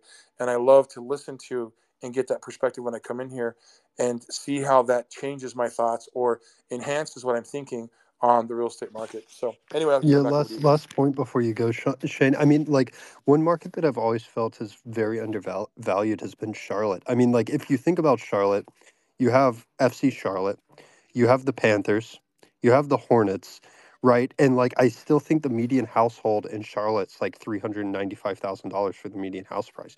And like you know, for people who don't know, Charlotte is actually the second biggest financial hub in the United States after Wall Street. So, like, in terms of flows that go through financial markets, Charlotte is now the second biggest. It's bigger than Chicago, it's bigger than San Francisco. So, like, Charlotte's a massive market, right? And I mean, given location, it's great. You have the lake, you know, you're close to the to the um, Rock Hill, South Carolina, which is um, you know, you get parts of the Blue Ridge Mountains and like for three hundred eighty thousand dollars, I just feel like Charlotte's ex- not. Please don't go and pump the real estate market in Charlotte because I like it, but um, you know, like I, I do think that Charlotte's just been absolutely undervalued. Now, I mean, you have great schools there. You have UNC Charlotte.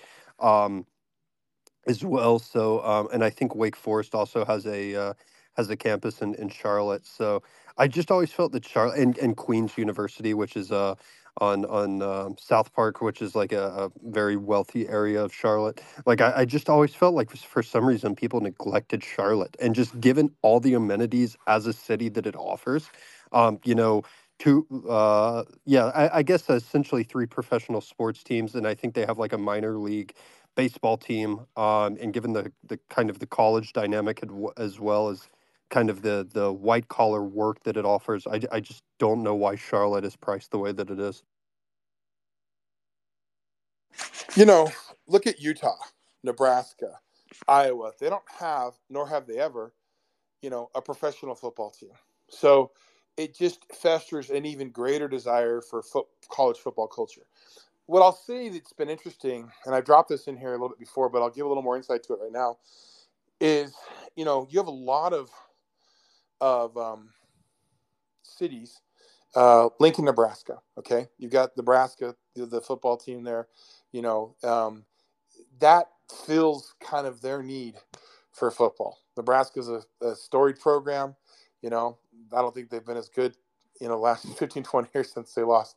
Um, you know, the legend over there of coach, but you know, I, I, I think that they it, just kind of fills that need. So people look at that as an amenity and they they replace it with college instead of pro. So in Charlotte, you got a professional basketball team, but to your point, look at the colleges that are around there. You know, Charlotte's almost a million as far as an MSA goes. I think it's around eight nine hundred thousand people, and um, that's what I'm telling you. And the other thing I, I kind of I think that's interesting is amenities nowadays, guys. How are you defining them? Because I can tell you right now, a strong growth or good growth market could have a third or two thirds the population of an old kind of negative growth or no growth market. And because there's money because there's life because there's better jobs because people are doing things at night because there's even different a different mentality and especially when things like if you guys if you've grown up in the midwest or even in the northeast you guys know uh, having lived there for five or six years you don't do a lot during winter you know i was out you know three days in the last seven days here in denver i was in shorts you know if you guys don't know what a colorado winter is i mean yeah we get cold we get we get snow but I was in shorts three out of the last seven days. You know, we had sun, and people get out and they do stuff during winter. In Michigan, when I go over where my kids are at, the only thing you're doing in some in, in wintertime is you know reading books, ice fishing, building snowmen, or hunting. I mean, you're just, you're not getting out and doing a lot of stuff in wintertime. And so think about not only these places that have those, uh, like a Carolina, where you have a more, or even Denver, where you have a, a you know a winter that's not as intense, you know activities going on all the time. Money's being spent all the time. People are going out all the time. Um, you know a lot of places in the midwest and northeast after the holidays a lot of these stores and um, restaurants won't see a lot of business until you know march april may again. Uh, they'll have two or three months that they just have to struggle through um, because people just aren't getting out. And so it's that weather dynamic you know the growth dynamic college dynamic all these things matter to um, you know what people are looking for and what they want. And the other thing I was pointing out is when you have a socioeconomic situation in a population where people who are retiring there or people who are making good money there, you know, are spending money there, then that creates kind of better amenities as far as restaurants and services that maybe um, a bigger MSA that doesn't have vibrant job situation or an improving economic situation. Like you, you know, I've I've been to I, I have driven like you know miles and miles in massive cities to find certain kind of niche boutique restaurants or services that you know I could have found in Denver within anywhere within like 10 blocks from you know a half a mile. And and and Charlotte is that way. It feels that way. Um, I haven't been down there for a long time but even when I was there and, and from what I'm seeing it's just blowing my mind. Atlanta you know Nashville all these places are having there's so much vibrancy um, and what's going on, and people are drawn to that, obviously, right? Um, you know, there's cool restaurants anywhere you go in America, but there's more of them in certain parts of America, and restaurant and retail are highly desirable amenities for people that want to pay more for a house. But for the bang for your buck that you get north, north and South Carolina, it's very interesting. The one thing I was thinking about too, dear, is I don't know if you've been to Bentonville, Arkansas but Jill, who's a colleague that comes in here with us sometimes and helps me out, uh, put Bentonville on my radar uh, when I went down with her a couple years ago to kind of, uh, you know, discover everything that was close to her, Joplin, Tulsa, and you know, you, for those of you that are, this is lost on at this moment in time, that's the headquarters for Walmart. Well, for a long time, it was kind of the playbook that if you were going to be a uh, if you were going to put something on Walmart shelf, you had to have a senior corporate officer you know, there in Bentonville. And I guess that's not the case anymore. But, you know, as a result of that, you had a lot of high end and nice stuff in that little town of Bentonville that you just wouldn't find in, you know, any old little MSA. And now some of that economic momentum and some of the cool amenities that are there have drawn people that don't have any um, attachment or connection with Walmart at all. There, you know, it does have a moderate winter. Not everybody's trying to get out of winter altogether. They just don't want to scrape their car every day and freeze their butt off and have to dig out a couple feet of snow. So sometimes just having a moderate winter where you know it's a little bit of snow or just a little bit of cold is is plenty good enough for some people, especially when it leaves them more money to be able to go visit their friends in Florida and Arizona because they didn't spend a small fortune on the house. So all these factors kind of factor in.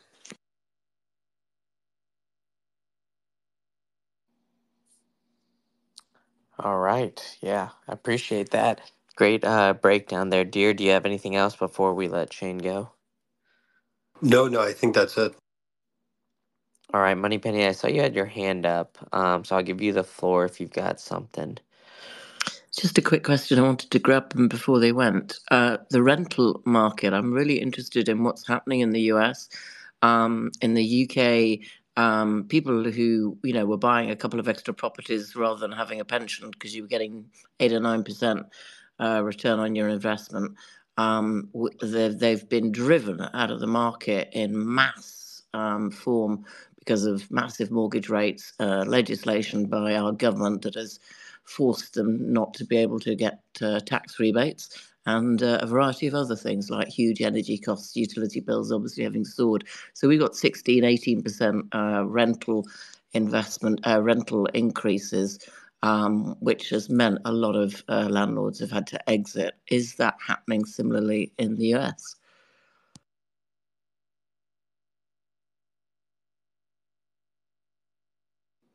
Shane, did you get that? Uh, I don't know. I had. I sorry, I ran in the other part. I got the kind of the first part. You want to kind of summarize that real quick? Yeah, ma- massive um, shortage of rental property for your sort of young professional, um, but also for um, pretty much anybody who is denied a council or a state supplied home um, so the market is now so tight. There are so few rental properties, 16, 18% already increase in rents, uh, totally unaffordable. Uh, just pushing people onto the streets, or as you said, uh, pushing them back to live with parents or family, or you know, find a settee somewhere, um, and getting uh, quite alarming as to how much the rental market is constricting.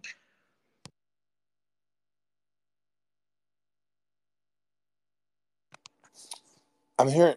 Okay, Moneypenny. I'm sorry, man. Part accent, part maybe the reception I have. But do you want to just shorten that question down into one or two sentences?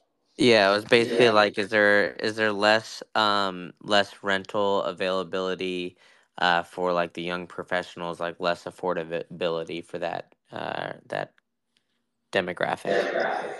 You know what's interesting, and it's funny that Moneypenny's up here is one of the most fascinating things to me when I got onto social audio early in Clubhouse was hanging out in the real estate London stages and UK stages and listening to a model over there that they call, which is called HMO. And um, it's not medical, which is what we would think in the United States. It simply has to do with a village sanctioned property where you have the ability to rent out or lease room by room.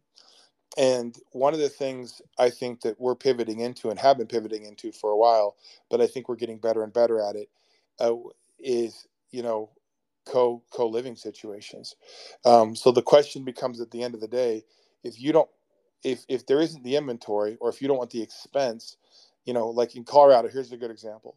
Um, do you want to spend eighteen hundred dollars in a one bedroom in a, in a, in a certain kind of neighborhood, or would you rather spend nine hundred to a thousand dollars, um, and get your own room in that neighborhood with a hot tub, uh, you know, possibly, I don't know, you got to, there's, there's a two car garage. So do you flip a coin to see who gets that garage or who doesn't? I don't know how you work that out with your roommates, but possibly you get a, a place to park because in that $1,800 uh, one bedroom, half the time you don't get a, a, a, covered parking situation. You and your roommate split a hot tub, you split a big kitchen, you know, you have a yard. Um, it's usually not a problem in those situations to have a dog. You just have to get along with your roommates. So the question is, do you save that $800 you know, put up with a couple roommates. Um, what's interesting about the HMO situation in England is it seems even easier to not have to worry too much about your roommates. Yes, there's a, some probably some common kitchen rules, but they a lot of times a lot of the people that specialize in HMOs over there will give each person their own bathroom. So you know, I think that becomes the new question. You know, it's very easy in Colorado to go less than a thousand dollars a roommate, um, not too much less, but right around that, and you know you get you both have to share a bathroom or there's two bathrooms in the house for four people. And you know the odds of both of them being used at the same time aren't as much. Or do you take that one bedroom house but pay attention to for a young single professional that's 90 you know that's $800 difference. That's $9600 a year. Plus the utilities in those one bedrooms are a little more steep. So that person is very likely looking at a situation where they could be anywhere from 10 to $12000 more a year uh, if you're a young professional, you got college debts. Even if you're making sixty, eighty thousand dollars, you know you got college debts. You got a car. I mean, do you want to spend right out the door two thousand dollars a month of your, you know, five, six, seven thousand dollars a month off housing, and then you got your debts, and then you what if you have any credit card debts? I mean, you know that money goes away fast. Plus you're single. Plus you're not getting a lot of tax breaks. You know, so um, it, you know that Moneypenny I think is the most interesting thing for the professionals right now is that co-living dynamic. Even what I'm noticing is even in in slow growth and no growth markets where you could arguably get a cheaper house, those young professionals are choosing to be in more hip areas. So whether they're teaming up on a house or whether they're you know paying for um, a really nice uh, one bedroom, um, I think it's going to be interesting to see how that continues to go because I think we have blue collar neighborhoods where you could easily have those young professionals living. They're just choosing not to live there as much unless they get married. Um, they're just wanting to either split a house up in a, a more boutique neighborhood or they're wanting to get that apartment. And so that has been changing dramatically. So tracking that as a builder, as a developer, as an investor, it's you're always behind the curve and trying to figure out what they're doing because at scale they're choosing less less to go what we'll call a more conventional traditional route. So um, I don't have any answer directly for your question, just more framework to create questions on what you should be tracking. I know exactly what we're tracking in the areas where we're very interested in, um, but we're we're we're observing that working professional situation, and I think the biggest thing that we're doing is buying duplexes and triplexes and BB plus neighborhoods where we are open to midterm rentals or we're open to room by room rentals in our future math or present math. So if we don't feel like we're going to get it today, are we going to get room by room rental tomorrow? We just did this actually in Cleveland. I won't say the neighborhood because I don't want the whole world rushing there, but it was a very B oriented neighborhood. For those of you that know Case Western University, we're very close to that. And, um, you know, we, the, my, the client and colleague that we're doing that, that I just went and helped get that house, you know, we're taking a really good look at, you know, when should we be changing that from a renting each triplex as a triplex? When should we be changing it, renting each level to uh, one lease to to doing a room by room? And we're doing that exactly because of what you're talking about, Moneypenny, because we want to um, provide for that working professional, and we're betting on the fact that they want a nicer location and they're willing to share a unit to get it, um, than they would go down the road and get an inferior location or uh, go down, you know, down the block and spend a small fortune on having a one bedroom that's all to themselves. Yes, exactly. But the main reason that that is happening, the actual economic reasoning behind that, is because normally those people would be able to jump onto the housing ladder because they are the eager, assertive, up and coming entrepreneurs but they cannot get on the housing ladder because you need a good wallop of 40, 50 grand to be able to get, you know, 3 5% deposit to be able to do it. So our government stepped in and put in this sort of mortgage backed safety thing, which they've just extended to 2025, which now means that the lender um, effectively gets the risk underwritten and covered if they only take a very, very small deposit um, because what we're trying to do, or what the UK is trying to do here, is to stop millions, millions of these young professionals who now no longer can afford even those, you know, rental properties where they're squeezed up together. Um, to be able to get onto the housing ladder and at least start to be able to buy something. Because for the first time, really, you've got five year fixed mortgage rates cheaper than two year fixed, under 4% um, which is so much cheaper than renting in an HMO. But if you haven't got your whack of a deposit, you're stuck. Um, that's the way it is, you know. And the worry is, if it doesn't happen, we have got a huge, swollen um, entrepreneur, young person, and also every working person that you know has gone through a divorce is single, single person, no family, whatever it might be, that is uh, unable to cover the costs because the rental market has just rocketed and such a shortage of supply of good and, property. and money penny i just have uh, two questions in relation to the uk uh, it, like mortgage and or just real estate environment. Um, how many uh, mortgages do you know? I haven't done the research personally. Um, can you hear me Moneypenny I've got you now. I, I lost the first Perfect. Um, so I'm just going to rephrase it. So considering the mortgage environment in the UK, how many, uh, on average, like the aggregation of the 25 and 40 year mortgages that are offered by your institutions, how many clients, or I should say, uh, consumers, do you think have uh, uh achieved and locked in those uh, fixed yields versus that of the newly purchasing demographic that's coming into play? Um, the reason why I'm asking that, and I'm just going to jump into it immediately and let you ask uh, let you answer that question is um, I, I, do think that the UK and obviously Canada have similarities in the mortgage environment. One of the things that occurred in the in Canada in relations to the global financial crisis in 2008, Stephen Harper allowed for a, a contingency plan by the fiscal environment uh, supporting the actual uh, banking institutions in the sense that he came in and created new reforms and regulations and now on a mortgage-backed security level, 50% of all these mortgages are going to be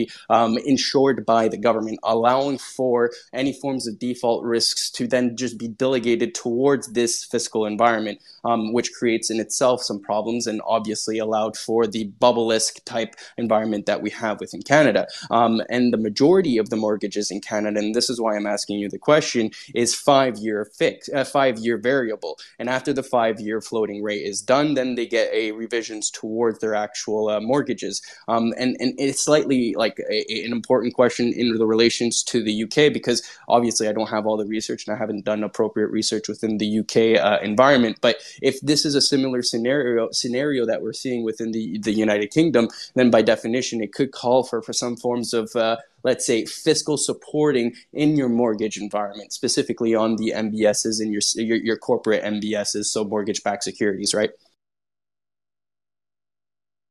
Right. So, our government at the beginning of last year brought in legislation which has prevented lenders repossessing properties.